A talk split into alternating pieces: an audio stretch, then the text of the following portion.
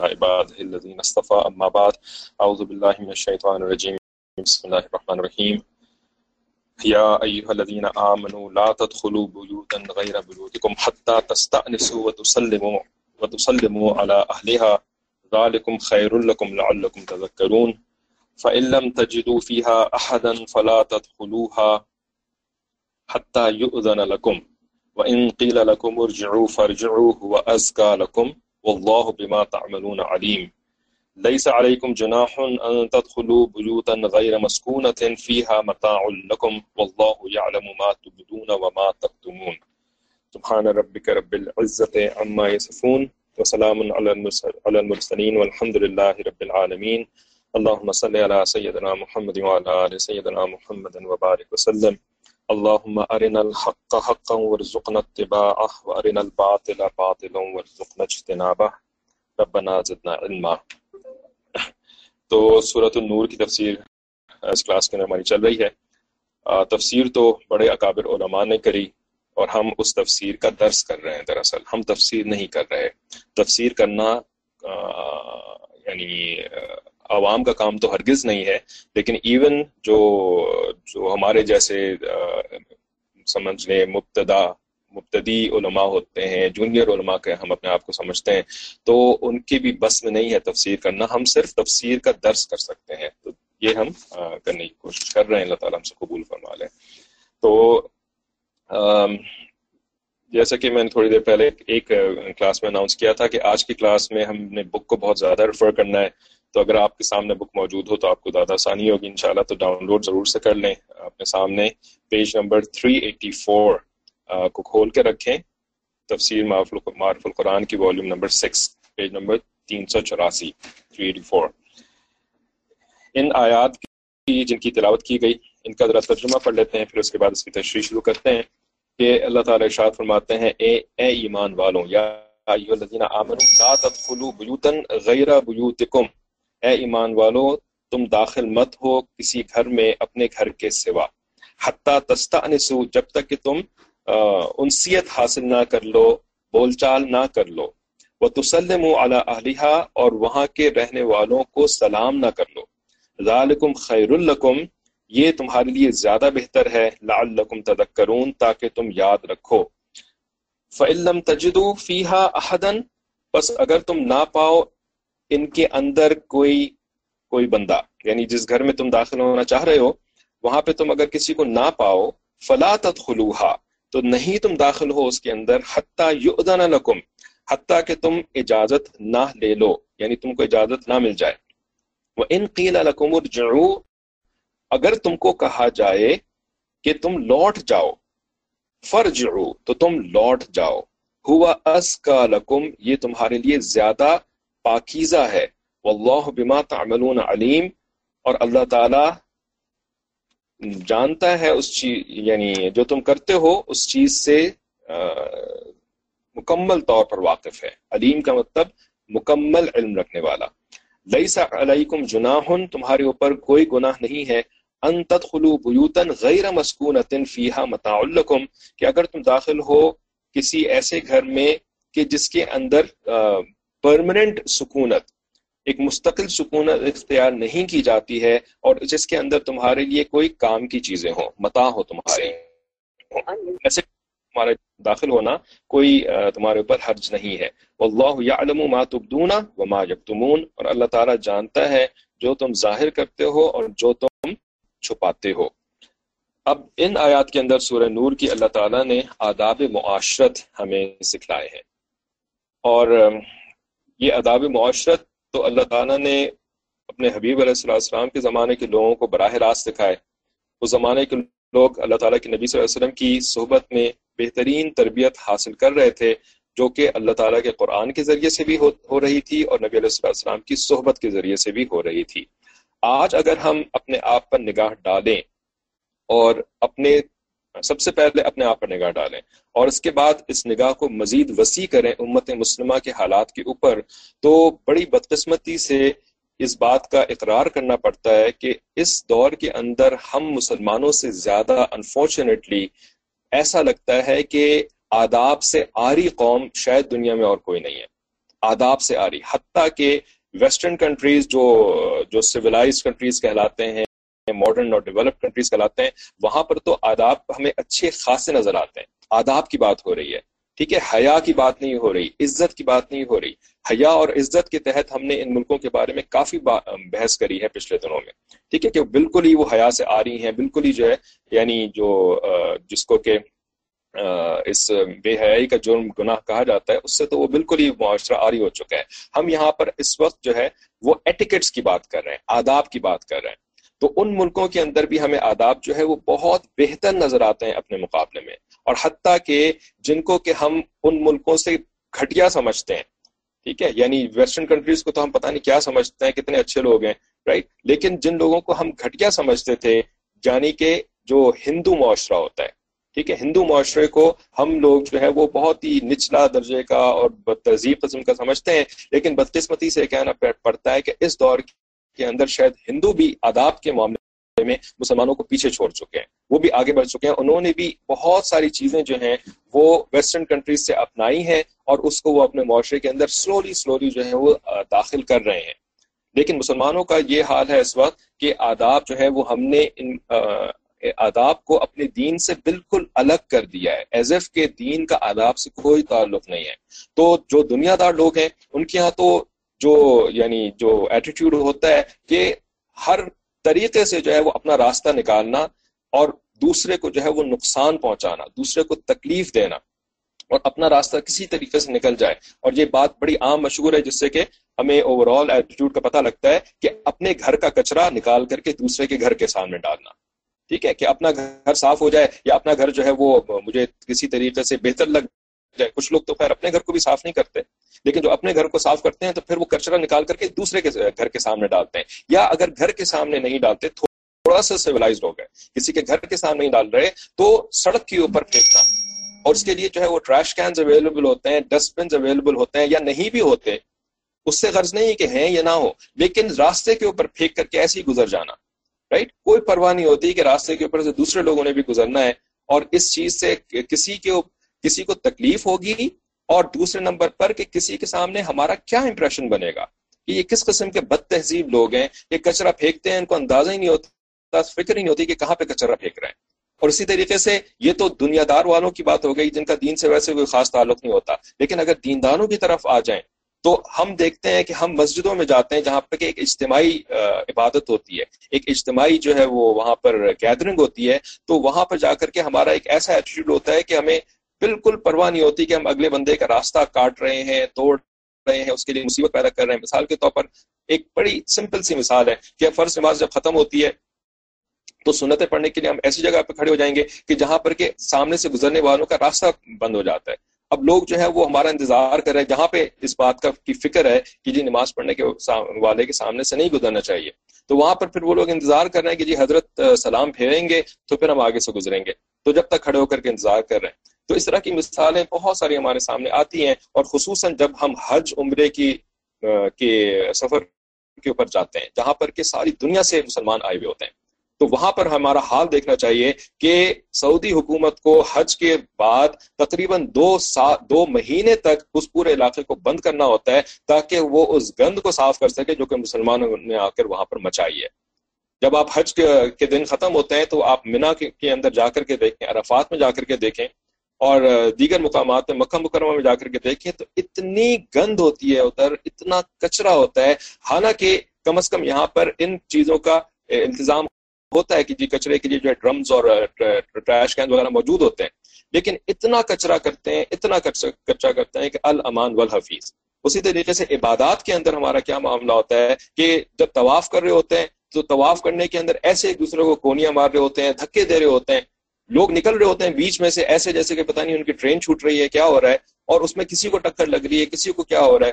ٹھیک ہے؟ اور اس کے بعد پچھلے دنوں جیسے ہم نے بات کری تھی کہ جی طواف چل رہا ہے اور اتنا رش ہے کہ چلنے کی جگہ نہیں ہے اور کوئی اللہ کا ولی جو ہے وہ آ کر کے وہ مقام ابراہیم کے اوپر دو رکت نفل کی نیت باندھ دیتا ہے۔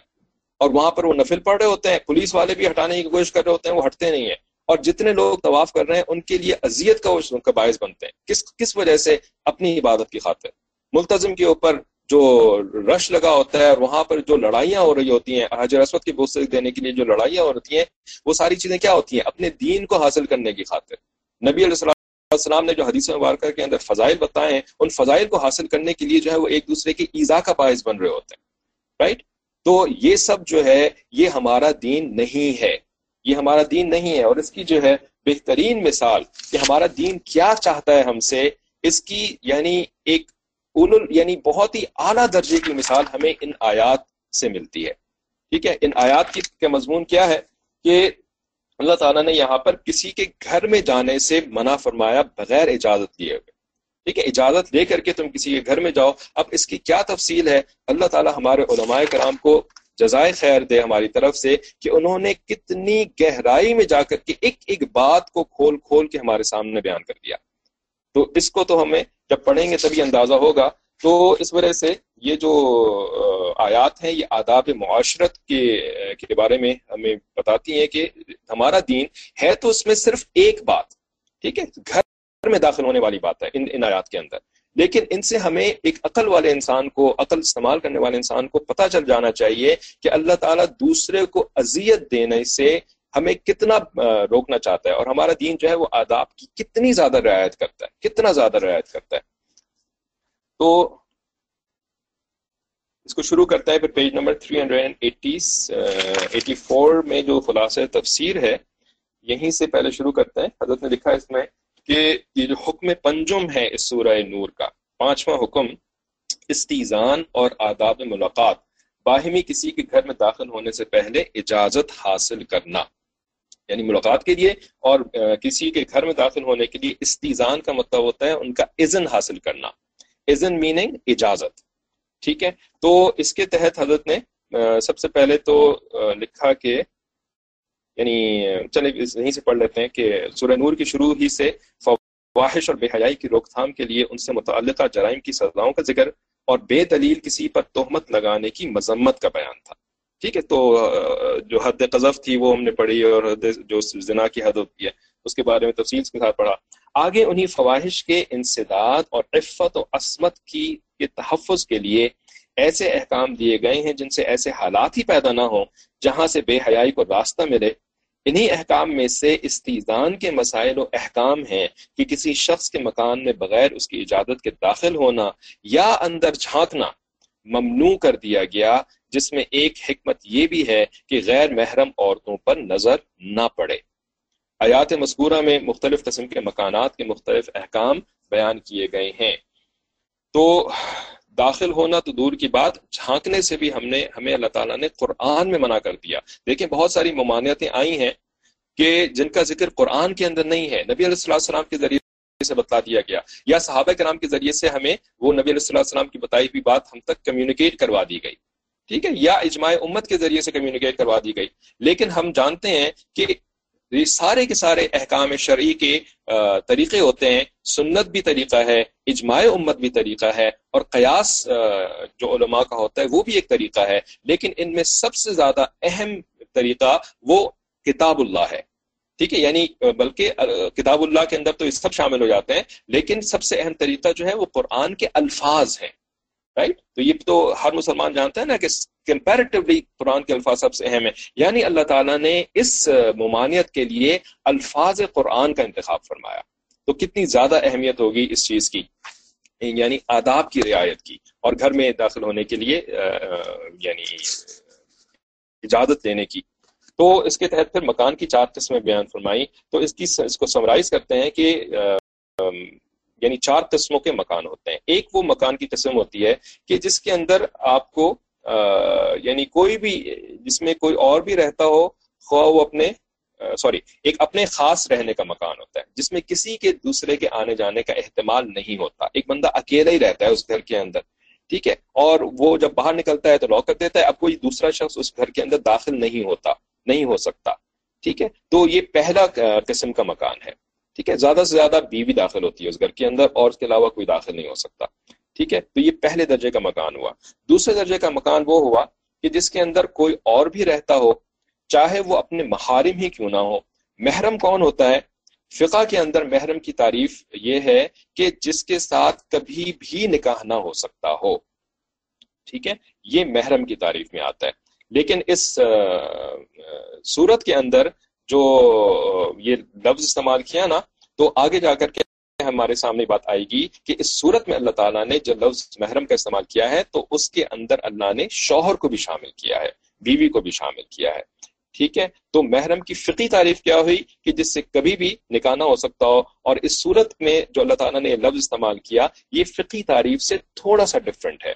تو یہ تفصیل کون بتاتا ہے؟ یہ ڈفرنس کون بتاتا ہے؟ اللہ تعالیٰ جزاد علماء کرام کو کہ انہوں نے یہ تفصیلات کھولی، کیونکہ وہ اس کی دلیل پھر جو ہے وہ اوور آل قرآن سے اور اوور آل سنت سے لے کر کے پھر ہمیں بات سمجھاتے ہیں۔ ہم تو ایک آیت پڑھتے ہیں نا، ہم اس آیت کے لفظی ترجمے سے کنفیوز ہو جاتے ہیں۔ یا اس، اگر ہمیں تھوڑی بہت عربی آتی ہے تو ہم عربی میں اس کو سمجھنے کی کوشش کرتے ہیں اور ہمیں سمجھ میں نہیں آتا کہ بھائی محرم میں پھر شوہر بھی شامل ہے کیا؟ کہ شوہر سے بھی پھر کبھی بھی نکاح نہیں ہو سکتا، یہ کیا بات ہو گئی؟ رائٹ یعنی کانٹراڈکٹری قسم کی بات ہوگی۔ شوہر سے تو نکاح ہوتا ہے جبھی تو وہ شوہر بنتا ہے۔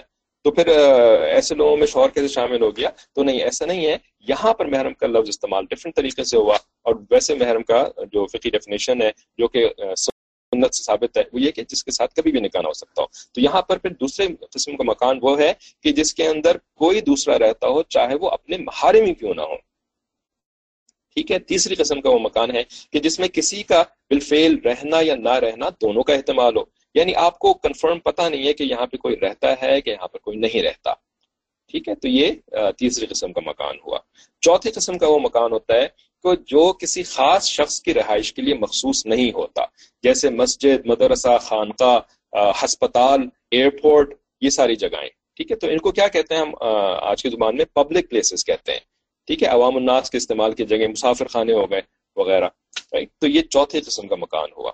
تو ہر ایک کے لیے پھر الگ الگ احکامات اللہ تعالیٰ نے دیے ہیں۔ مفسرین نے ان کو تفصیل سے بیان کیا ہے۔ پہلا قسم کا جو مکان ہوتا ہے، تو اس کے اندر اجازت لینے کی ضرورت نہیں ہے۔ اس لیے کہ اس میں صرف آپ رہتے ہیں اور آپ کے علاوہ کوئی دوسرا داخل نہیں ہوتا، ٹھیک ہے؟ اور اگر چور داخل ہو جائے تو اب چور سے تو اجازت نہیں لے گا نا کہ جی آپ اندر موجود ہیں۔ تو میں آداب کا رعایت کرتے ہوئے آپ سے اجازت دوں کہ میں اپنے گھر میں داخل ہو سکتا ہوں کیونکہ آپ بھی موجود ہیں رائٹ ایسا تو آپ نہیں کریں گے۔ تو چور کا یہاں پہ تذکرہ نہیں ہے۔ اس وجہ سے یہ مکان جو ہے اس میں اجازت لینے کی ضرورت نہیں ہے، کیونکہ اس میں آپ کے علاوہ اور کوئی یعنی لیگلی داخل نہیں ہو سکتا۔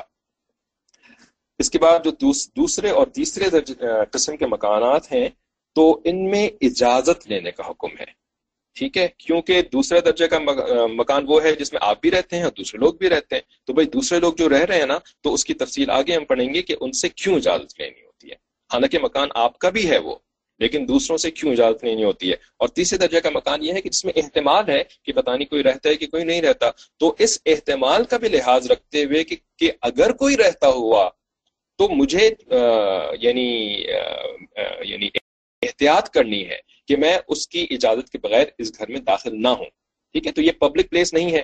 یہ آپ کا ذاتی گھر نہیں ہے۔ یہ آپ کا اشتراکی گھر نہیں ہے۔ ٹھیک ہے؟ تو یہ تو ایسا گھر ہے کہ جس کے بارے میں آپ کو نہیں پتا۔ تو اس میں بھی اجازت دے کر کے داخل ہونے کی کا ہے۔ اور اگر آپ کو اجازت نہیں ملے تو آپ وہاں سے واپس چلے جائیں۔ ٹھیک ہے؟ بھائی، اندر کوئی نہیں ہے۔ فار ایگزامپل کہ یعنی احتمال تھا نا کہ کوئی ہے۔ اور اگر ہوا کہ کوئی نہیں ہے تو پھر آپ واپس چلے جائیں۔ آپ اس میں انٹر نہ ہوں۔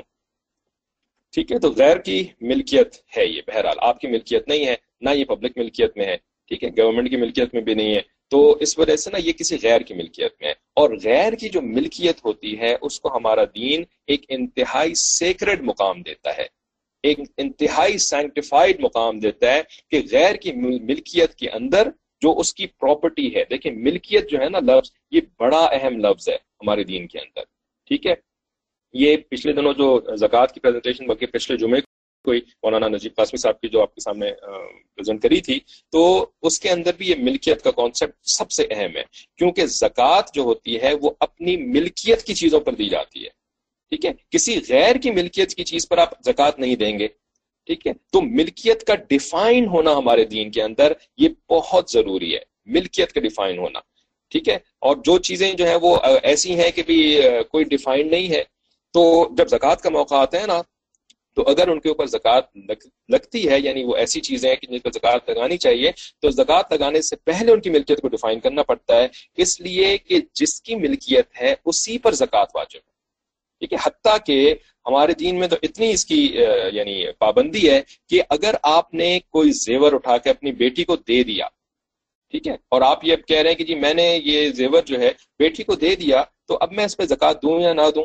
تو اس کا جواب آپ کو کیا دیا جائے گا کہ اگر آپ نے بیٹی جو کہ نابالغ ازیومنگلی کہ آپ کی بیٹی نابالغ ہے، اگر آپ نے اپنی نابالغ بیٹی کی ملکیت میں دے دیا، تب آپ اس کے اوپر زکات نہیں دیں گے۔ ٹھیک ہے؟ کیونکہ وہ اس کی ملکیت میں ہے، اب وہ جب بالغ ہوگی تبھی وہ زکات دے گی۔ جب تک بالغ نہیں ہے تو نابالغ کے اوپر زکات ہوتی نہیں ہے۔ لیکن you have to be sure کہ کیا واقعی اس کی ملکیت میں آپ نے دیا یا بس اس کے نام کا سوچ کر کے آپ نے رکھ دیا۔ کہ جی میری بیٹی جب جوان ہوگی تو میں اس کو دے دوں گی۔ نہیں۔ ملکیت میں دینے کا مطلب یہ ہے کہ اب آپ اس سے پوچھے بغیر اس میں تصرف نہیں کر سکتے۔ کیونکہ یہ غیر کی ملکیت ہے۔ اگرچہ کہ وہ آپ کی بیٹی ہے۔ اگرچہ کہ وہ آپ کا اپنا بیٹا ہے، لیکن جو اس، جو شریعت کے لین دین کے معاملات ہوتے ہیں، ان میں اپنوں کو غیر کی طرح سے تصور کرنا ہوتا ہے۔ غیر کی طرح ڈیل کرنا ہوتا ہے معاملات کے اندر۔ ٹھیک ہے؟ تو ملکیت ڈیفائن کرنی ہوتی ہے اور غیر کی ملکیت کے اندر آپ اس سے پوچھے بغیر تصرف یعنی چینجز نہیں کر سکتے۔ تو بالکل اسی طریقے سے یہاں پر جو مکان غیر کی ملکیت میں ہے، آپ اس کی اجازت کے بغیر اس میں داخل نہیں ہو سکتے، اس کی چیزوں کو استعمال نہیں کر سکتے۔ یہ آداب معاشرت میں ایک بہت اہم ادب ہے ادب ہے، جس سے کہ ہم لوگ بالکل ہی تقریباً جو ہے نا وہ اللہ ماشاء اللہ ہم غافل ہیں۔ ہم کسی دوسرے کے گھر میں جاتے ہیں اور اس کے گھر کی چیزوں کو یا تو خود الٹ پلٹ کرنا شروع کر دیتے ہیں اور اس کو جو ہے وہ چیک آؤٹ کرنا شروع کر دیتے ہیں، اس کو استعمال کرنا شروع کر دیتے ہیں اور ہم نے اجازت ہی نہیں لی ہوتی گھر والے سے۔ یا یہ کہ ہم جا کے بیٹھ جاتے ہیں، وہاں پہ جو ہے وہ ڈرائنگ روم میں بیٹھ کے باتیں کر رہے ہوتے ہیں اور ہمارے بچے جو ہیں وہ پورے گھر کے اندر گھوم رہے ہوتے ہیں اور وہاں پہ چیزوں کو جو ہے وہ اٹھا پٹاخ اور توڑ، متوڑ اور جو بھی ان کو کرنا ہوتا ہے کر رہے ہوتے ہیں۔ بستروں کے اوپر کودنا شروع ہو جاتے ہیں جا کر کے رائٹ تو یہ غیر کی ملکیت ہے۔ ہمیں اپنے بچوں کو بھی سکھانا ہے کہ بچے، ہم دوسرے کے گھر میں جا رہے ہیں، آپ یہ حرکتیں وہاں پہ نہیں کر سکتے۔ آپ تمیز سے بیٹھے جا کر کے۔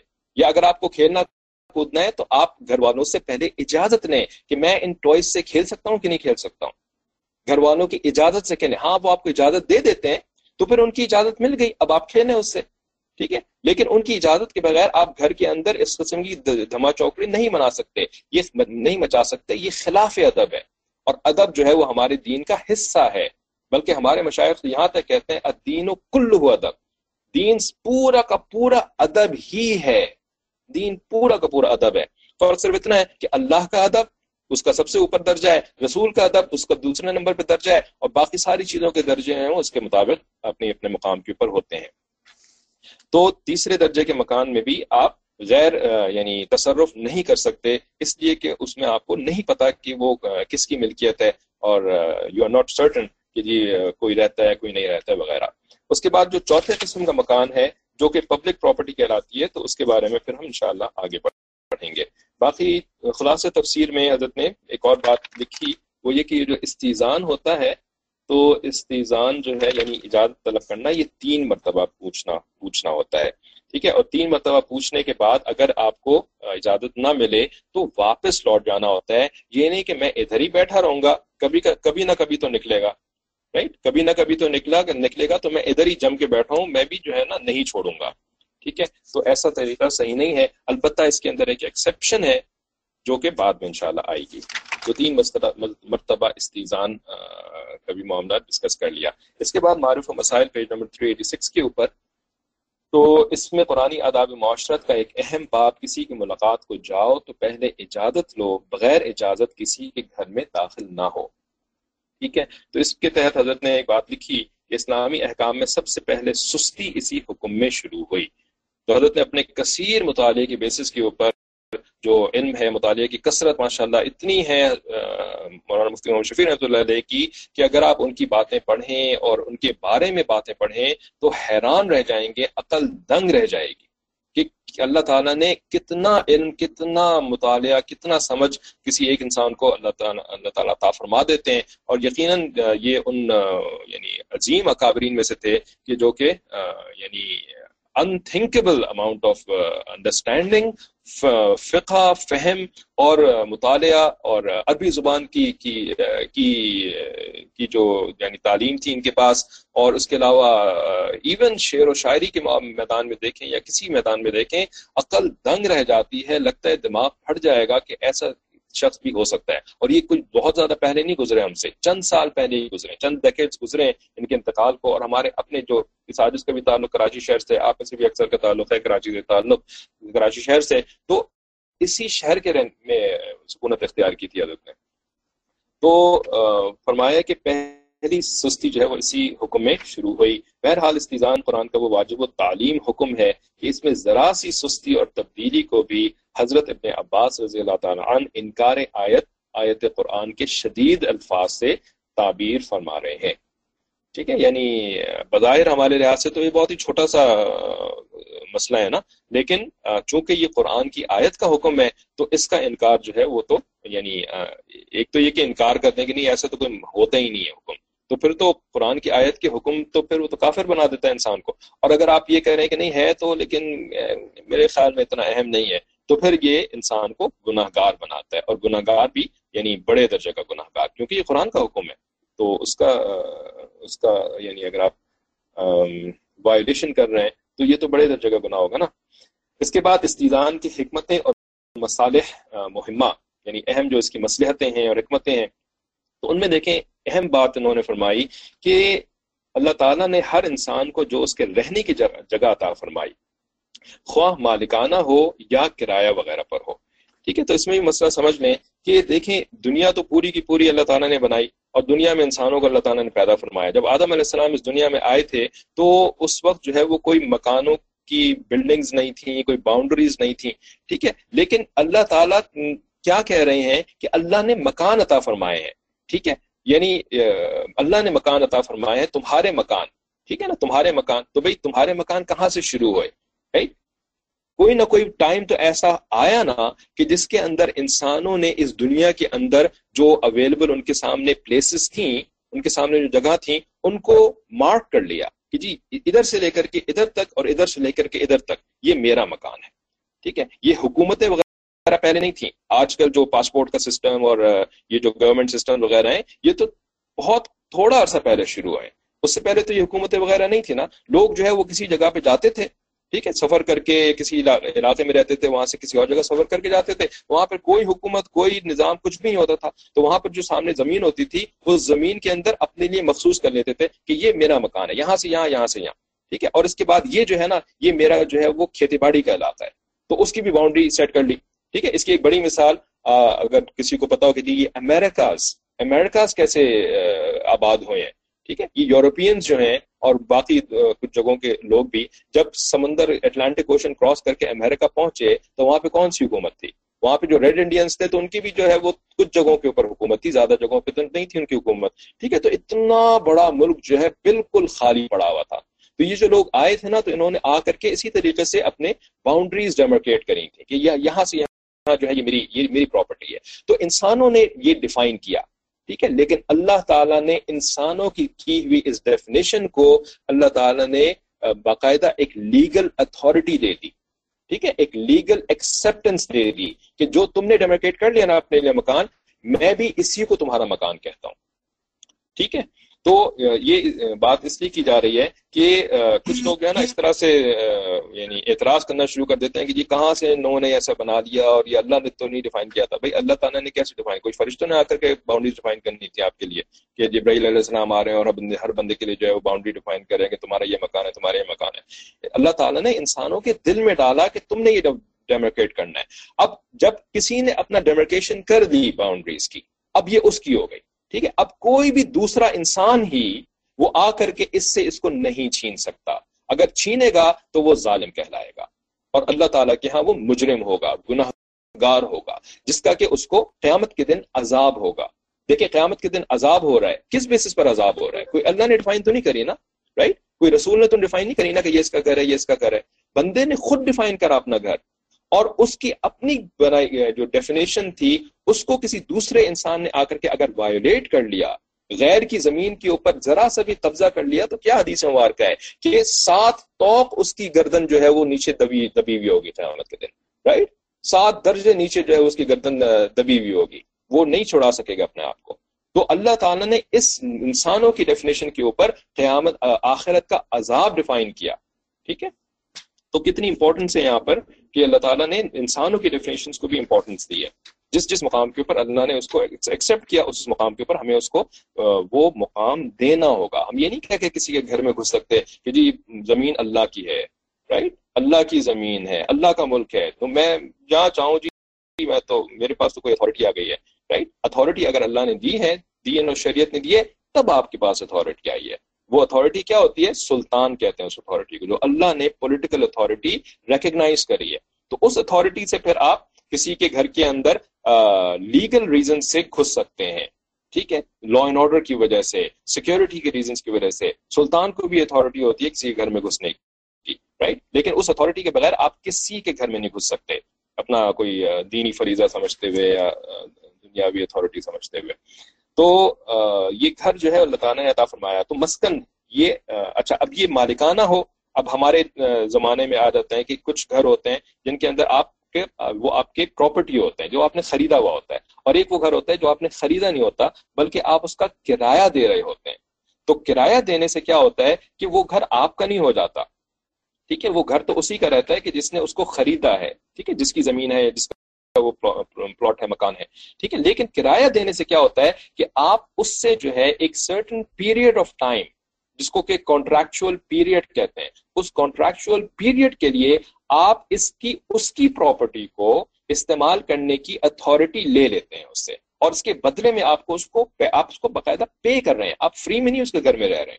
ٹھیک ہے نا؟ آپ اس کا کوئی احسان نہیں لے رہے ہیں۔ آپ پے کر رہے ہیں اس کو۔ اسی کو تو کرایہ کہتے ہیں، ایجار کہتے ہیں اسی کو۔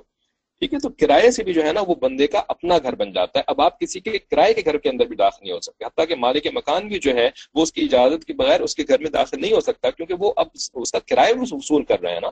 ٹھیک ہے کرایہ اگر نہ دے کانٹریکٹ جو ہے وہ وائلیٹ کر دے، تو پھر وہ اس کی پراپرٹی میں سے نکل جائے گا۔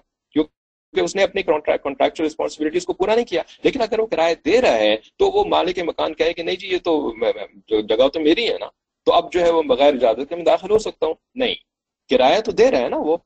تو اس وجہ سے آپ اس کے یعنی وہ اس کی پراپرٹی میں چلا گیا for the time being permanently نہیں گیا ٹیمپرریلی تو چلا گیا نا۔ تو اس کے بعد پھر فرمایا کہ بہرحال اس کا گھر، اس کا مسکن ہے اور مسکن کی اصل غرض کیا ہے۔ دیکھیں، اصل غرض، سکون اور راحت ہے۔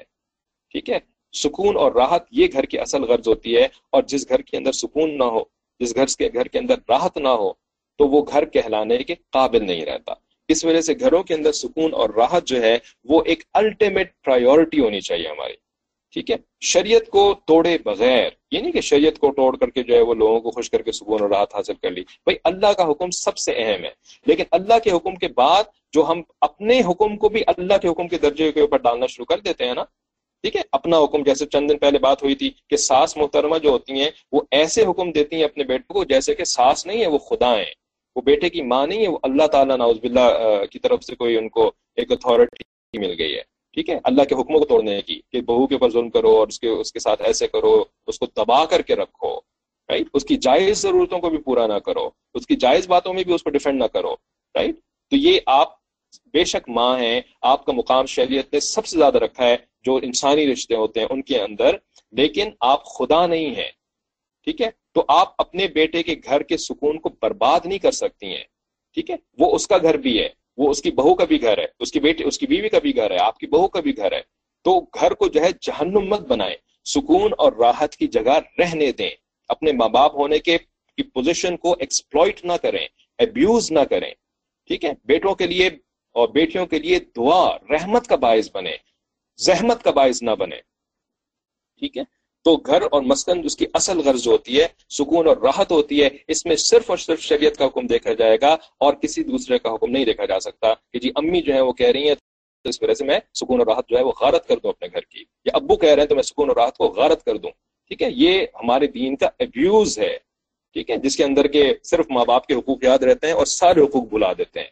ٹھیک ہے؟ نہ رسول کا حقوق کا حق رہتا ہے، نہ اللہ کا حق رہتا ہے، نہ ایک دوسرے پڑوسی کا حق رہتا ہے، نہ ساتھ رہنے والوں کا حق رہتا ہے، صرف کیا حق رہتا ہے؟ صرف ماں باپ کا حق رہتا ہے۔ یہ دین نہیں ہے۔ ماں باپ کا حق بے شک ہمارے دین میں سب سے زیادہ ہے، لیکن اس کا مطلب یہ نہیں ہے کہ صرف انہی کا حق ہے۔ یہ بات ہمیں اچھی طرح سے یاد رکھنی چاہیے تو دین کو ابیوز نہیں کر نہیں کر سکتے ہم۔ قرآن عزیز نے جہاں اپنی اس نعمت، نعمتیں گنا مایا کا ذکر فرمایا ہے اس میں بھی اس طرف اشارہ فرمایا ہے فرمایا کہ جعل لکم من بیوتکم سکنا۔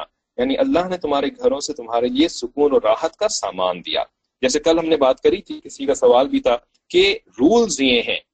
ٹھیک ہے؟ اللہ تعالیٰ نے یہ رول یہ بنایا کہ گھر سے سکون ملتا ہے۔ اللہ تعالیٰ نے سکون کا تمہیں سامان دیا۔ لیکن ایکسیپشن کیسز کیا ہوتی ہیں؟ جبکہ یعنی یا تو کسی کے گھر کے اندر ایسا کوئی معاملہ ہو جائے کہ وہاں پر کوئی ایسی یعنی جس کو کہتے ہیں کہ دماغ کی خرابی ہوتی ہے نا لوگوں کے اندر تو ایسا کوئی فرد آ جائے اگر، تو پھر وہ یعنی راحت نہیں رہتی ہے۔ ٹھیک ہے، یا یہ کہ اگر ہم اللہ اللہ تعالیٰ کے حکموں کو توڑنا شروع کر دیتے ہیں گھروں کے اندر، تو پھر وہ اللہ تعالیٰ کا بنایا ہوا رول ٹوٹ جاتا ہے نا۔ ہم توڑتے ہیں، تو پھر اللہ، اس کا جو کانسیکوینس ہوتا ہے، وہ بھی ٹوٹ جاتا ہے۔ رائٹ تو فرمایا کہ تمہارے لیے سکون اور راحت کا سامان کر دیا، اور یہ سکون اور راحت جب ہی باقی رہ سکتا ہے کہ انسان دوسرے کسی شخص کی مداخلت کے بغیر اپنے گھر میں اپنی ضرورت کے مطابق آزادی سے کام اور آرام کر سکے۔ اب یہاں پر بھی ہمارے معاشرے کے اندر جو جو مصیبت آئی ہوئی ہے، وہ یہ ہے کہ ہم تو دوسرے کی پراپرٹی دوسرے کی ملکیت وغیرہ، دوسرے کی پرائیویسی کا ہمیں کوئی احساس ہی نہیں ہے نا۔ ہم تو بالکل ہی اس سے مبرہ ہو چکے ہیں۔ تو اسی وجہ سے گھروں کے اندر بھی کسی کا اپنا پرائیویٹ بیڈ روم ہوتا ہے، اپنا علاقہ ہوتا ہے۔ فار ایگزامپل کسی کی اپنی فلور ہے۔ ایک ہی گھر کے اندر ایک فلور میں ایک بیٹا رہتا ہے، دوسرے فلور میں دوسرا بیٹا رہتا ہے، تیسرے فلور کے اندر تیسرا کوئی بیٹی رہتی ہے یا بہو رہتی ہے رائٹ تو وہ ان کی اپنی ملکیت ہے۔ اب اس طریقے سے نا بغیر اجازت کے کہ بھائی آپ گھر کے بزرگ ہیں، تو اس وجہ سے بغیر اجازت کے آپ ان کے ان کے کمرے کے اندر چلے جائیں۔ ٹھیک ہے؟ اور ان کی کوئی پرائیویسی نہ ہو، ہر چیز ہی جائے وہ پبلک پراپرٹی ہو جائے گھر کے اندر۔ تو اس سے پھر کسی کا بھی نا سکون برقرار نہیں رہتا اور یہ ہمارے دین کے خلاف ہے۔ ٹھیک ہے؟ تو گھر کا سکون اور راحت جو ہوتی ہے، وہ اس طریقے سے مداخلت جو ہوتی ہے نا، جو چاہے بزرگوں کی مداخلت ہو، چاہے چھوٹوں کی مداخلت ہو، ٹھیک ہے؟ اس سے جو ہے، وہ گھر برقرار نہیں رہ سکتا۔ پھر جو لڑائی جھگڑے ہوتے ہیں، تو اس کے اوپر ہم کہتے ہیں جی کیوں لڑتے ہیں؟ یہ تو بڑے دیندار ہیں جی ان کی تو اتنی لمبی داڑھی ہے، پھر یہ کیوں لڑتے ہیں؟ بھائی، آپ نے ان کے ساتھ جو معاملہ کیا ہوا ہے، مداخلت بیچا مداخلت کا، تو اب ان کی داڑھی کیا کرے اس کے اس کی اس کے رکاوٹ میں؟ کیا کر سکتی ہے ان کی داڑھی؟ یہی جو جی یہ عورت تو برقع پہنتی ہے۔ تو اس کو تو بالکل دے اس کو تو جو ہے وہ اللہ میاں کی گائے کہتے ہیں نا اس کو تو اللہ کی گائے رہنا چاہیے کیونکہ یہ تو برقع پہنتی ہے۔ یہ تو جو ہے نا، اس کو تو اب کوئی حق نہیں ہے۔ اس کی تو کوئی عزت نہیں ہے۔ اس کا تو کوئی گھر نہیں ہو سکتا۔ ٹھیک ہے؟ کیونکہ دیندار بن گئی ہے نا، عالمہ بن گئی ہے یا عالمہ بننے کی کلاسیں لے رہی ہے، اب تو اس کے سارے رائٹس ختم ہو گئے ہیں۔ ٹھیک ہے نا؟ اب تو اس کو جو ہے وہ ایسے بچ جانا چاہیے ہر چیز کے سامنے، ہر ظلم کے سامنے کہ بس اور یعنی اس سے ہمیں ایسی ایکسپیکٹیشن رکھنی ہے، ٹھیک ہے؟ ایسا نہیں ہوتا، ایسا نہیں ہوتا۔ شریعت نے باؤنڈریز ڈیفائن کری ہیں، شریعت نے پابندیاں لگائی ہیں۔ اور جب اس پابندیوں کو کسی کی زندگی کے اندر توڑا جاتا ہے، تو اب اس کا برقع اور اس کی داڑھی جو ہے نا، یہ کافی نہیں ہوتی ہے۔ اس کے اس کو صبر دلانے کے لیے، ٹھیک ہے؟ اور پھر وہ ریٹیلیٹ کرتا ہے بندہ۔ اب آپ اس سے ایسے ایکسپیکٹیشن نہیں رکھ سکتے کہ جی اب یہ ریٹیلیٹ نہ کرے۔ ٹھیک ہے؟ کسی کو کوئی سوال ہو تو آپ پوچھ لیے کر لو۔ اس کی آزادی میں خلل ڈالنا، گھر کی اصل مسلحت کو فوت کرنا ہے، یہ بڑی ایزا اور تکلیف ہے۔ اسلام نے کسی کو بھی ناحق تکلیف پہنچانا حرام قرار دیا ہے۔ استیزان کے احکام میں ایک بڑی مصلحت لوگوں کی آزادی میں خلل ڈالنے اور ان کی ایزا رسانی سے بچنا ہے، جو ہر شریف انسان کا عقلی فریضہ بھی ہے۔ ٹھیک ہے، تو یہ پہلی مصلحت ہو گئی۔ کہ گھر کے اندر بغیر اجازت کے داخل ہونا۔ اب گھر جو ہے وہ اوور آل باؤنڈریز کا مطلب نہیں ہوتا، بلکہ کسی گھر کے ودن گھر کے اندر بھی چھوٹے چھوٹے گھر ہو سکتے ہیں نا، کہ کسی کو ایک علاقہ دے دیا، کسی کو ایک علاقہ دے دیا، کسی کو ایک بیڈ روم دے دیا، کسی کو دو بیڈ روم دے دیے، ٹھیک ہے؟ تو یہ بھی پھر ان کے لیے گھر بن جائیں گے۔ تو ایزا میں ایزا رسانی سے بچانا مقصود ہے۔ دوسری مسلحت خود اس شخص کی ہے جو کسی کی ملاقات کے لیے اس کے پاس گیا کہ جب وہ اجازت لے کر شائستہ انسان کی طرح ملے گا، ایک تہذیب یافتہ انسان کی طرح اگر ملے گا، تو مخاطب بھی اس کی بات قدر و منزلت سے سنے گا۔ اور اگر اس کی کوئی حاجت ہے تو اس کے پورا کرنے کا دائیا اس کے دل میں پیدا ہو ٹھیک ہے؟ یعنی آپ اجازت لے کر کے کمفرٹیبلی کسی کے گھر میں اگر داخل ہوں گے تو آپ جو مقصد دے کر کے گئے نا، تو وہ بندہ بھی پھر آپ کا مقصد پورا کرنے میں یعنی خوشی محسوس کرے گا۔ اور اگر آپ جو ہے وہ وحشیانہ انداز میں کسی کے گھر کے اوپر مسلط ہو گئے، بغیر اس کی اجازت کے داخل ہو گئے، تو وہ بھی جو ہے وہ آپ کو ایک بھلا سمجھے گا نا۔ ناگہانی یعنی بلائے ناگہانی جو حضرت نے لکھا ہے یہاں پر۔ تو پھر وہ آپ سے پیچھا چھوڑانا چاہے گا یہ کیا مصیبت آ گئی ہے میرے گھر کے اندر۔ کسی طریقے سے جاؤ یہاں سے۔ ٹھیک ہے؟ تو دف الوقتی سے کام لے گا۔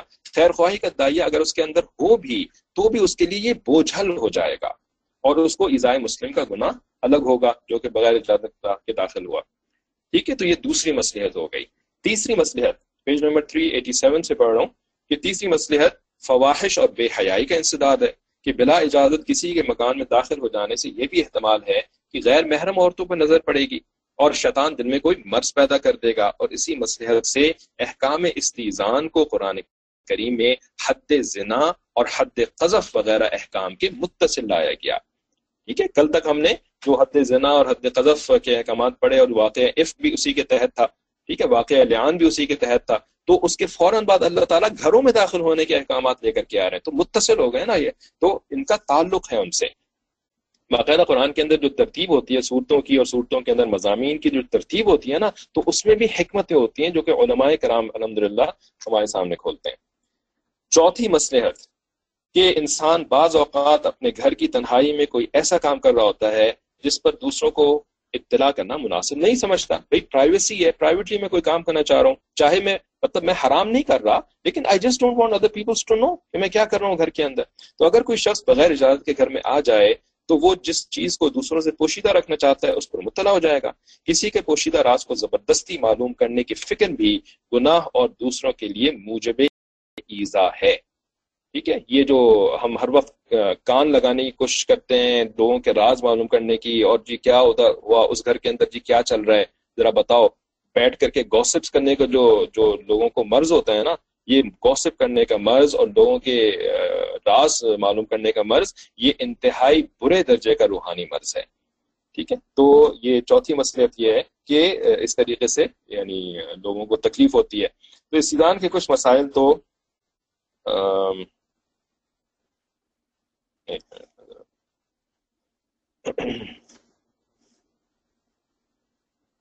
yes.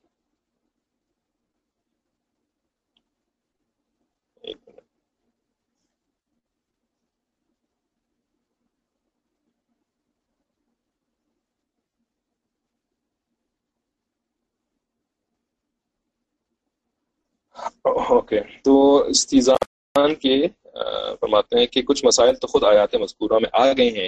پہلے ان کی تفصیل اور تشریح دیکھیے، باقی متفرق مسائل بعد میں لکھے جائیں گے۔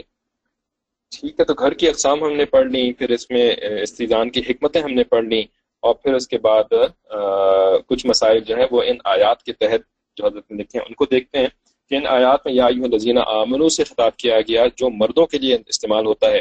مگر عورتیں بھی اس حکم میں داخل ہیں۔ ٹھیک ہے۔ جیسا کہ عام احکام قرآنیہ اسی طرح مردوں کو مخاطب کر کے آتے ہیں اور عورتیں بھی اس میں شامل ہوتی ہیں۔ بجز مخصوص مسائل کے جن کی خصوصیت مردوں کے ساتھ بیان کر دی جاتی ہیں۔ ٹھیک ہے۔ تو پچھلے دنوں جو ہم نے زنا اور بے حیائی والے مسائل پڑھے ہیں۔ تو چونکہ ان کے اندر ہم نے یعنی یہ بات پڑھی بھی تھی کہ ایسا نہ ہو کہ عورت کو کو کمزور سمجھ کر کے اس کو زنا کی سزا نہ دی جائے۔ تو اللہ تعالیٰ نے خاص طور پر جو ہے وہ عورتوں کا الگ سے تذکرہ فرمایا۔ ٹھیک ہے؟ اور اس کے ساتھ ساتھ ساتھ دوسری بات یہ بھی کہ حیا کا تعلق جو ہے اللہ تعالیٰ نے خاص طور پر عورتوں کے ساتھ زیادہ رکھا ہے اس وجہ سے ان کے تحت جو ہے وہ الگ سے عورتوں کو مخاطب کیا گیا۔ لیکن یہاں پر ایسا معاملہ نہیں ہے۔ تو یہاں پر ہے تو دونوں کے لیے، لیکن کوئی اتنی زیادہ امپورٹنس نہیں تھی۔ عموماً جو جو آنا جانا ہوتا ہے دوسروں کے گھروں میں یعنی جانا اور اس کے بعد پردے کے بھی جو مسائل وغیرہ ہوتے ہیں، تو وہ مردوں کے ساتھ ریلیٹڈ ہوتے ہیں۔ تو اس وجہ سے یہاں پہ اللہ تعالیٰ نے یا لذینہ آمنو سے ہی خطاب کیا اور مؤمنات جو ہیں وہ اس کے تحت ہی داخل ہو گئیں۔ تو فرماتے ہیں کہ چنانچہ نساء صحابہ کا بھی یہی معمول تھا کہ کسی کے گھر میں جاتی تو پہلے ان سے ایزان کرتی، استیزان کرتی یعنی پوچھتی حضرت ام ایاس رضان فرماتی ہیں کہ ہم چار عورتیں اکثر حضرت صدیقہ، عائشہ رضی اللہ عنہ کے پاس جایا کرتی تھیں اور گھر میں جانے سے پہلے ان سے استیزان کرتی تھیں۔ جب وہ اجازت دیتی تو اندر جاتی تھیں۔ تو کیا پتہ لگا کہ اس آیت کے عموم سے یعنی مسئلہ پھر یہ ہوا، مسئلے سے مطلب یہ کہ فقی جو مسئلہ فقی جو اس سے ایک ایک رولنگ آئی فقی رولنگ مسئلے کا مطلب یہاں پر فقی رولنگ ہوتا ہے۔ تو اسی آیت کے عموم سے معلوم ہوا کہ کسی دوسرے شخص میں کہ شخص کے گھر میں جانے سے پہلے استیزان کا حکم عام ہے۔ ٹھیک ہے؟ خاص عورتوں کے لیے یا خاص مردوں کے لیے نہیں ہے، بلکہ عام ہے۔ اور مرد و عورت حتیٰ کہ محرم اور غیر محرم سب کو شامل ہے۔ ٹھیک ہے؟ تو عورتوں کو بھی گھر میں جانے سے پہلے اجازت لینی ہے، جیسے کہ پچھلے مسئلے میں پڑھا۔ اور اگر آپ اپنے محرموں کے گھر میں جا رہے ہیں تو ان سے بھی اجازت لینی ہے۔ ٹھیک ہے؟ اچھا اس کے تحت جو ہے وہ حضرت نے یہاں پر ایک حدیث بھی لکھی ہے، وہ بھی پڑھیں گے کہ اچھا یہاں تک اس کو دیکھیں۔ عورت کسی عورت کے پاس جائے یا مرد مرد کے پاس جائے، سب کو استیزان کرنا واجب ہے۔ ٹھیک ہے؟ اپنے دوستوں کے گھر کے اندر بھی یاری دوستی کی وجہ سے جو ہے نا، بغیر نوک کیے ہوئے، بل بجائے ہوئے داخل نہیں ہو سکتے، پوچھنا ضروری ہے۔ اسی طرح ایک شخص اگر اپنی ماں اور بہن یا دوسری محرم عورتوں کے پاس جائے تو بھی استیزان کرنا چاہیے۔ امام مالک نے معطا میں مرسن اطار بن یسار رحمۃ اللہ علیہ سے روایت کیا ہے کہ ایک شخص نے رسول اللہ صلی اللہ علیہ وسلم سے پوچھا کہ کیا میں اپنی والدہ کے پاس جانے جانے کے وقت بھی استیزان کروں؟ آپ نے فرمایا کہ ہاں استیزان کرو۔ والدہ کے پاس۔ تو شخص نے کہا کہ یا رسول اللہ صلی اللہ علیہ وسلم، میں تو اپنی والدہ ہی کے ساتھ گھر میں رہتا ہوں۔ آپ صلی اللہ علیہ وسلم نے فرمایا کہ پھر بھی اجازت دیے بغیر گھر میں نہ جاؤ۔ اس نے پھر عرض کیا، یا رسول اللہ علیہ وسلم، میں تو ہر وقت ان کی خدمت میں رہتا ہوں۔ تو آپ نے فرمایا کہ پھر بھی اجازت لیے بغیر گھر میں نہ جاؤ۔ کیا تمہیں یہ بات پسند ہے کہ اپنی والدہ کو بے لباس دیکھو، ننگا دیکھو؟ اس نے کہا کہ نہیں فرمایا، اسی لیے استیدان کرنا چاہیے، کیونکہ یہ احتمال ہے کہ وہ گھر میں کسی ضرورت سے سطر کھولے ہوئے بیٹھے ہوں۔ رائٹ کوئی ضرورت پڑی، انسان کو پڑھ سکتی ہے کپڑے چینج کر رہے ہوتے ہیں یا کوئی اور ریزن ہو سکتا یہ دوا لگانی ہے، کچھ کرنا ہے، ٹھیک ہے؟ تو استیزان کے ساتھ اپنی والدہ کے کمرے میں داخل ہو، اپنی بہن، اپنی بیٹی کے کمرے میں داخل ہو۔ اب یہاں پر ایک پوائنٹ جو ہے، بہت اہم مینشن کرنا بہت ضروری ہے۔ وہ یہ ہے کہ جو روحانی ڈاکٹرز ہوتے ہیں نا، جو کہ لوگوں کا علاج معالجہ کرتے ہیں۔ علاج معالجہ کا مطلب وہ خالی پڑھنے، پھونکنے کے لیے وظائف وغیرہ کرنے والے روحانی ڈاکٹرز کی بات نہیں کر رہا، بلکہ جو روحانی امراض، شہوت، غصہ، تکبر، عجب، ان سب چیزوں کا جو علاج کرنے کے لیے لوگوں کو کو گائیڈ کرتے ہیں، جو کہ اصل میں مشائق ہوتے ہیں۔ ٹھیک ہے؟ یہ یہ یہ یہ ٹوٹکے کرنے والے اور عامل لوگوں کی بات نہیں ہو رہی، بلکہ مشائق نظام کی بات ہو رہی ہے۔ تو ان لوگوں کا نا ایکسپوجر بہت زیادہ ہوتا ہے لوگوں کے ساتھ کہ ان کی زندگیوں میں کیا پرسنل پرابلمس چل رہی ہیں اور اسی طرح ان کی اولادوں کی زندگیوں میں کیا پرسنل پرابلمس چل رہی ہیں۔ ٹھیک ہے؟ تو ان کے پاس بہت وسیع ایکسپوجر ہوتا ہے ایکسپیرینس ہوتا ہے۔ تو یہ لوگ جو بات کہتے ہیں نا، تو ہم ان کو ریجیکٹ نہیں کر سکتے، ہم ان کو ڈینائی نہیں کر سکتے کہ جی یہ تو بس ایک شیخ صاحب کی کئی بات ہے، ٹھیک ہے؟ تو اس وجہ سے نا بہت امپورٹنٹ ہوتی ہیں باتیں، تو اس وجہ سے چونکہ یہاں پر تفسیر میں لکھا ہوا بھی نہیں ہے اور قرآن کی کسی آیت میں بھی بظاہر اس کا مطلب کوئی تذکرہ نہیں ہے اس طریقے سے ڈائریکٹلی تو اس وجہ سے میں یہ اس تمہید کے ساتھ آپ کو بتا رہا ہوں کہ مشائق یہ فرماتے ہیں کہ جو باپ ہوتا ہے اس کو اجازت ہونی چاہیے اپنے بیٹوں کے کمرے میں بغیر اجازت کے داخل ہونے کی۔ اس کے لیے اوپن ہونا چاہیے، بغیر اجازت بیٹوں کے کمرے میں داخل ہو سکے۔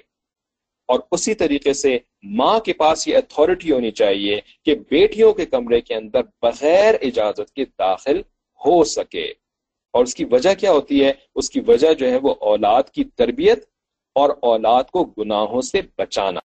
یہ ماں باپ کی ذمہ داری ہوتی ہے۔ ٹھیک ہے؟ تو اس وجہ سے نا باپ کے پاس اوپن ایکسس ہونا چاہیے، بیٹے کا کمرہ لاک نہیں ہونا چاہیے کہ باپ بھی داخل نہ ہو سکے اور باپ بغیر اجازت کے اندر داخل ہو سکے۔ اسی طریقے سے بیٹیوں کا کمرہ لاک نہیں ہونا چاہیے، بیٹیوں کے کمرے میں ماں بغیر اجازت کے داخل ہو سکے۔ ٹھیک ہے؟ اور خصوصاً آج جبکہ سیل فونز کا زمانہ ہے اور انٹرنیٹ کا زمانہ ہے، تو اس میں تو اپنے کمرے میں بیٹھ کر کے جو ہے وہ سب کچھ ہی ہو جاتا ہے۔ ٹھیک ہے نا؟ تو اس وجہ سے ماں باپ کا انٹر ہونا بہت ضروری ہے۔ اس ڈور بیل اچھا یہ ڈور بیل وغیرہ کی ساری تفصیلات انشاءاللہ آگے آئیں گی۔ کسی اور نے کوئی سوال پوچھا؟ اچھا کوئی اگر مجھ سے سوال پوچھنا چاہیں تو برائے مہربانی یہیں پہ چیٹ ونڈو پر ہی لکھ کے پوچھیں، اس لیے کہ اس وقت میں واٹس ایپ نہیں دیکھ سکتا ہوں۔ ڈیورنگ کلاس بڑا مشکل کام ہوتا ہے۔ This is for unmarried unmarried ہاں ان میرڈ بیٹے اور بیٹے آف کورس جی بالکل، سو فیصد پلیز دو سو فیصد، تین سو فیصد۔ ٹھیک ہے؟ ان میرڈ بیٹے اور بیٹیاں کی بات ہو رہی ہے۔ ٹھیک ہے؟ بہو کے کمرے میں نہیں داخل ہو جائیں کوئی۔ سو فیصد۔ ٹھیک ہے؟ آگے۔ اچھا ٹائم تو ویسے ہمارا ہو گیا ہے اور یہ ٹاپک تھوڑا سا اور بھی ہے۔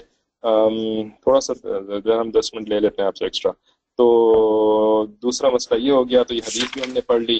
اچھا اس کے بعد تیسرا مسئلہ پیج 388 کے اوپر۔ کہ جس گھر میں صرف اپنی بیوی رہتی ہے یعنی بس بیوی رہتی ہے اور شوہر رہتے ہیں اور کوئی بالغ بچے اولادیں بھی نہیں ہیں، ٹھیک ہے؟ تو اس میں بھی مستحب اور طریقہ سنت یہی ہے کہ وہاں بھی ایک دم اچانک سے داخل نہ ہو جائیں اور اس کی وجہ اتنی سی ہے کہ جیسے کہ حضرت ابن مسعود مطالعہ فرماتی ہیں کہ عبداللہ جب گھر سے باہر سے گھر میں آتے تھے تو دروازے میں کھنکھار کر پہلے اپنے آنے کی خبر دیتے تھے تاکہ وہ ہمیں کسی ایسی حالت میں نہ دیکھیں جو ان کو پسند نہ ہو۔ اس وجہ سے بیوی سے بھی اجازت لے کر کے داخل ہونا اور اجازت کا مطلب جو ہے وہ وہاں پر یہ نہیں ہے کہ پورا باقاعدہ ڈور بیل اور یہ سب، بلکہ کھنکھار لیا، تھوڑا سا آواز منہ سے نکال لی یا پیر پاؤں پاؤں کی آٹھ اس طریقے سے کر دی۔ ٹھیک ہے؟ حتیٰ کہ جب نبی علیہ السلام جہاد سے واپس آتے تھے، تو ایک دم سے شہر میں داخل نہیں ہو جاتے تھے کہ سب لوگ اپنے گھروں میں چلے جائیں فوراً سے، بلکہ بلکہ سنت طریقہ یہ تھا کہ شہر کے باہر تھوڑی دیر کے لیے پڑاؤ کرتے تھے اور اندر یعنی شہر میں اطلاع بھجواتے تھے کہ مسلمان جہاد سے واپس آ گئے ہیں، تاکہ بیویاں اپنے گھروں کے اندر اپنے آپ کو بنا سوال لیں کسی ایسی حالت میں کہ جی شوہر کو دیکھنا وہ پسند نہ ہو، تو اس وجہ سے وہ اپنے آپ کو بنا سنبھال لیں۔ ٹھیک ہے سیٹ کر لیں اپنے آپ کو۔ اب اس کے اندر مطلب یہ نہیں ہے کہ ناؤز بلّہ سما ناؤز بلّہ اگر کوئی بیوی جو ہے وہ ناجائز تعلق کے اندر مبتلا ہے تو وہ اس سے جو ہے وہ بچ جائے۔ ٹھیک ہے، وہ جیسے کہ پیچھے حلال بن امیہ رضی اللہ تعالیٰ عنہ اور دوسرے صحابی کا ذکر ہم نے دھیان کی کیفیت میں پڑھا ہے، تو یہ بھی معاملہ نہیں ہے تو اس وجہ سے نا باقاعدہ اتنا لمبا گیپ دینا، وہ سب چیز نہیں ہے، بلکہ کھنکار دینا اور پاؤں کی آہٹ وغیرہ۔ ٹھیک ہے؟ باقی یہ ہے کہ اوور آل جو اس زمانے کا معاشرہ ہوتا تھا، تو اس کے اندر یہ گناہ جو ہے بہت ہی ایکسیپشن ہوتے تھے۔ تو اس وجہ سے مسلمانوں کا باہر پڑاؤ ڈالنا اور پھر اطلاع دے کر کے اندر آنا، تو کوئی ایسا بڑا گناہ کا احتمال بھی نہیں ہوتا تھا یہ نوز بلّہ جیسے کہ ویسٹرن کنٹریز کے اندر ہوتا ہے۔ استیزان کا مصنون طریقہ کیا ہے؟ اس کے تحت حضرت نے بڑی تفصیل لکھی ہے۔ تو اس کو تھوڑا سا سمرائز کرتے ہیں کہ طریقہ یہ ہے کہ داخل ہونے سے پہلے اجازت حاصل کر کر لو تاکہ جو مخاطب ہے وہ مانوس ہو جائے، ٹھیک ہے، اس کو وحشت نہیں ہو۔ تو حتیٰ تستانس و تسلم اعلیٰ اہلیہ کی پھر یہ تفصیل بنتی ہے۔ اچھا تو اس میں پھر یعنی فرمایا کہ مصنون طریقہ جو ہے نا وہ اسی طرح سے بنتا ہے کہ پہلے اجازت لو، جب اجازت اجازت مل جائے، پھر اندر داخل ہو، تو اندر داخل ہو کر کے پھر سلام کرو۔ تو تستانسو پھر اس کے بعد تسلم ٹھیک ہے؟ لیکن ایک اور مقام پر نیچے لکھا ہے کہ عام روایات حدیث سے جو طریقہ مصنوع معلوم ہوتا ہے، وہ یہی ہے کہ پہلے باہر سے سلام کرے، السلام علیکم، اس کے بعد اپنا نام لے کر کہے کہ فنا شخص ملنا چاہتا ہے۔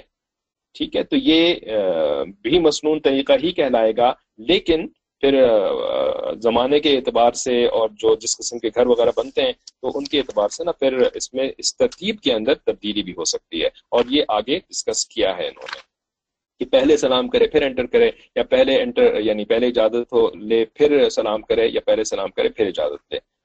ٹھیک ہے، تو اس کو ہم اتنا ہی رکھ کر کے آگے اسکپ کرتے ہیں کہ پیج 389 کے اوپر امام بخاری نے ادب الادب المفرد میں حضرت ابو تعالیٰ سے روایت کیا کہ انہوں نے فرمایا کہ جو شخص سلام سے پہلے استیزان کرے، اس کو اجازت نہ دو۔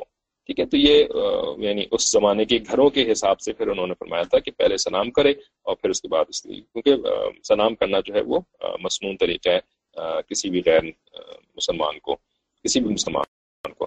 اچھا اس میں نا حضرت یعنی ایک حدیث نقل فرمائی ہے بڑی انٹرسٹنگ حدیث ہے، تو اس کو پڑھ کے آج کی کلاس ختم کرتے ہیں۔ تو ابو داود شریف کی حدیث میں ہے کہ بنی عامر کے ایک شخص نے رسول اللہ صلی اللہ علیہ وسلم سے اس طرح استضان کیا کہ باہر سے کہا علی جو کہ کیا میں گھس جاؤں؟ اس طرح سے اس نے پوچھا علی جو کیا میں گھس جاؤں؟ تو آپ نے اپنے خادم سے فرمایا کہ یہ شخص استیزان کا طریقہ نہیں جانتا، باہر جا کر اس کو طریقہ سکھلاؤ۔ کہ یوں کہے، السلام علیکم ادخلو کہ میں داخل ہو جاؤں۔ تو یعنی کیا میں داخل ہو سکتا ہوں؟ ٹھیک ہے، تو اس طرح سے کرنا چاہیے۔ تو ابھی یہ خادم باہر نہیں گیا تھا کہ اس نے خود رسول اللہ صلی اللہ علیہ وسلم کی کلمات سن لی اور اس طرح کہا، السلام علیکم ادخلو ٹھیک ہے، فوراً نبی علیہ السلام کی بات کے اوپر اس نے عمل کیا۔ تو آپ صلی اللہ علیہ وسلم نے اندر آنے کی اجازت دے دی۔ یہ ابن کثیر نے اس حدیث کو بھی نقل کیا ہے اور وہ داود کے اندر بھی حدیث ہے۔ بحقی نے شیب الایمان میں حضرت جابر رضی اللہ عنہ سے روایت کیا کہ رسول اللہ صلی اللہ علیہ وسلم نے فرمایا کہ لا تأذنوا لمن لم يبدأ بالاسلامی یعنی جو شخص پہلے سلام نہ کرے اس کو اندر آنے کی اجازت نہ دو۔ اس واقعے میں رسول اللہ صلی اللہ علیہ وسلم نے دو اصطلاحیں اصطلاحیں فرمائی ایک یہ کہ پہلے سلام کرنا چاہیے، دوسرے کہ اس نے ادخلو کے بجائے الجو کا لفظ استعمال کیا، یہ نامناسب تھا، کیونکہ الجا الجا ولوجن ہاں ولوجن سے مشتق ہے۔ ٹھیک ہے، جو گرامر والے لوگ ہیں، ان کو پتا ہے کہ ولوجن جو ہے اس کا مصدر بنتا ہے، جس کے معنی کسی تنگ جگہ میں گھسنے کے ہیں۔ یہ تہذیب الفاظ کے خلاف تھا۔ ٹھیک ہے؟ یہ اس پوائنٹ کو نوٹ کر لیں، تہذیب الفاظ کے خلاف تھا۔ بہرحال ان روایات سے معلوم ہوا کہ آیات قرآن میں جو سلام کرنے کا ارشاد ہے، یہ سلام استیزان ہے، جو اجازت حاصل کرنے کے لیے باہر سے کیا جاتا ہے۔ تاکہ اندر جو شخص ہے وہ متوجہ ہو جائے اور جو الفاظ اجازت طلب کرنے کے لیے کہے گا وہ سن لے۔ جو الفاظ اجازت طلب کرنے کے لیے کہے گا وہ سن لے۔ گھر میں داخل ہونے کے وقت حزب معمول دوبارہ سلام کرے۔ دیکھیں، قرآن کی تفسیر سنت کے ذریعے اس کی بہترین مثال ہمارے سامنے آ گئی کہ قرآن میں اللہ تعالیٰ نے الفاظ استعمال کیے تستانسو و تسلمو ٹھیک ہے، کہ تم مانوس ہو جاؤ اور تم سلام کرو۔ تو اس سے تو بظاہر ایسا لگتا ہے قرآن کے الفاظ سے کہ پہلے جو ہے وہ مانوسیت کے لیے کوئی کام کرو اور اس کے بعد سلام کرو۔ لیکن سنت نبی صلی اللہ علیہ وسلم سے ہمیں پتہ لگا کہ نبی صلی اللہ علیہ وسلم چاہتے تھے کہ سلام پہلے کرو۔ ٹھیک ہے؟ تو کس نے قرآن کی تفسیر کرنی ہے؟ آج کے دور کے کسی عربی دان نے تفسیر کرنی ہے۔ یا کسی انٹلیکچوئل نے جس کو عربی بھی نہیں آتی، اس نے قرآن کی تفسیر کرنی ہے، یا جس کے اوپر قرآن نازل ہوا، اس نے تفسیر کرنی ہے۔ نبی علیہ وسلم تفسیر کرنی ہے۔ تو ایک نقطہ ہم ہم جیسے لوگوں کے لیے اہم یہاں پر یہ ہوا کہ سن، کہ قرآن کی تفسیر سب سے پہلے قرآن کے بعد یعنی ایک تو قرآن سے تفسیر ہوتی ہے قرآن کی، کیونکہ قرآن کی کسی دوسری آیت سے بھی قرآن کی کسی آیت کی تفسیر کی جاتی ہے۔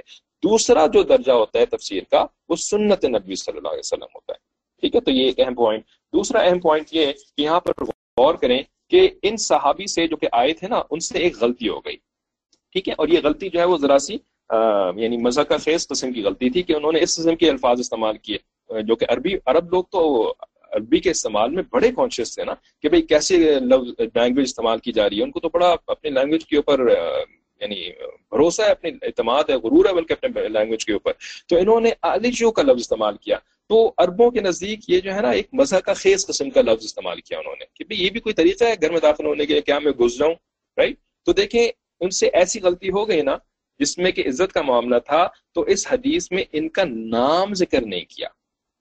ٹھیک ہے؟ ان صحابہ کا نام نہیں ہے کہ یہ کون تھے۔ حالانکہ نام حدیثوں میں ہوتے ہیں کہ کس نے کیا کام کیا، حتیٰ کہ کوئی غلطیاں بھی ہو جاتی ہیں تو غلطیوں میں بھی نام شامل کیے جاتے ہیں۔ ٹھیک ہے، لیکن بہت سے ایسی حدیثیں ملتی ہیں، جہاں پہ غلطیاں جب ہوتی ہیں نا تو نام نہیں تذکرہ کیا جاتا، پردہ پوشی کی جاتی ہے بلکہ اس شخص کی۔ دوسرا ایک اہم پوائنٹ یہ تھا کہ تہذیب الفاظ۔ کیا پتہ لگا کہ ادب، آداب جو ہوتا ہے وہ صرف اعمال پہ منحصر نہیں ہوتا، بلکہ the choice of words are very important ٹھیک ہے، ہم کیا الفاظ استعمال کر رہے ہیں؟ تو بد تہذیبی کے الفاظ استعمال کرنا یہ کوئی اچھی بات نہیں ہے۔ اور خصوصاً جو ہے وہ جب شادی شدہ جوڑے ہوتے ہیں تو دونوں جوڑے، دونوں جو میاں بیوی ہوتے ہیں وہ مختلف مختلف بیک گراؤنڈ سے آئے ہوتے ہیں، ٹھیک ہے؟ تو کبھی ایسا ہوتا ہے کہ جی ایک صاحب جو کہیں سے آ رہے ہیں یا ایک جو بیوی صاحب کسی ماحول سے آ رہی ہیں، تو وہاں پر جو چوائس آف ورڈ ہے نا، اس کے بارے میں ذرا بے احتیاطی زیادہ ہوتی ہے، ٹھیک ہے؟ اور کہیں پر جو ہے وہ احتیاط ذرا زیادہ ہی ہوتی ہے، ٹھیک ہے؟ بہت ہی زیادہ جی آپ جناب اور اس طرح سے بات کرنا، پہلے آپ پہلے آپ تو اس کے بعد کہتے ہیں جی پہلے آپ دونوں نہیں بلکہ پہلے میں۔ ٹھیک ہے؟ تو وہ آپ جناب اتنا زیادہ کہیں ہو جاتا ہے، کہیں پر جو ہے وہ ایک دم ہی تو تڑاف کی بات ہو جاتی ہے بالکل ہی جو ہے وہ اسٹریٹ لینگویج استعمال کی جاتی ہے۔ تو الفاظ جو ہوتے ہیں وہ بڑے اہم ہوتے ہیں، تو ہمیں الفاظ کی چوائس جو ہے وہ بھی بہت دیکھ کر کے کرنی چاہیے۔ اگر ہم نہیں کرتے ہیں نا، تو اس سے پھر مسئلہ خراب ہو جاتا ہے۔ ٹھیک ہے؟ اگلے بندے کا جو ہے وہ موڈ آف ہو جاتا ہے، اس کا مزاج جو ہے بگڑ جاتا ہے۔ پھر اگر اس وقت وہ ریٹیلیٹ نہ بھی کرے، تو کسی اور وقت پھر وہ ریٹیلیٹ کرتا ہے۔ ٹھیک ہے؟ تو یہ نہیں سمجھنا چاہیے کہ جی میں تو، میں نے تو بس ایسے ہی کہہ دیا تھا۔ یا مجھے تو عادت ہے اس قسم کے الفاظ استعمال کرنے کی۔ ٹھیک ہے؟ اپنی عادت کو بدلنا بھی تو چاہیے نا۔ عادت بھی ایسی کو تھوڑی ہے کہ ان اسٹون ہے، کبھی بدل نہیں سکتی ہے۔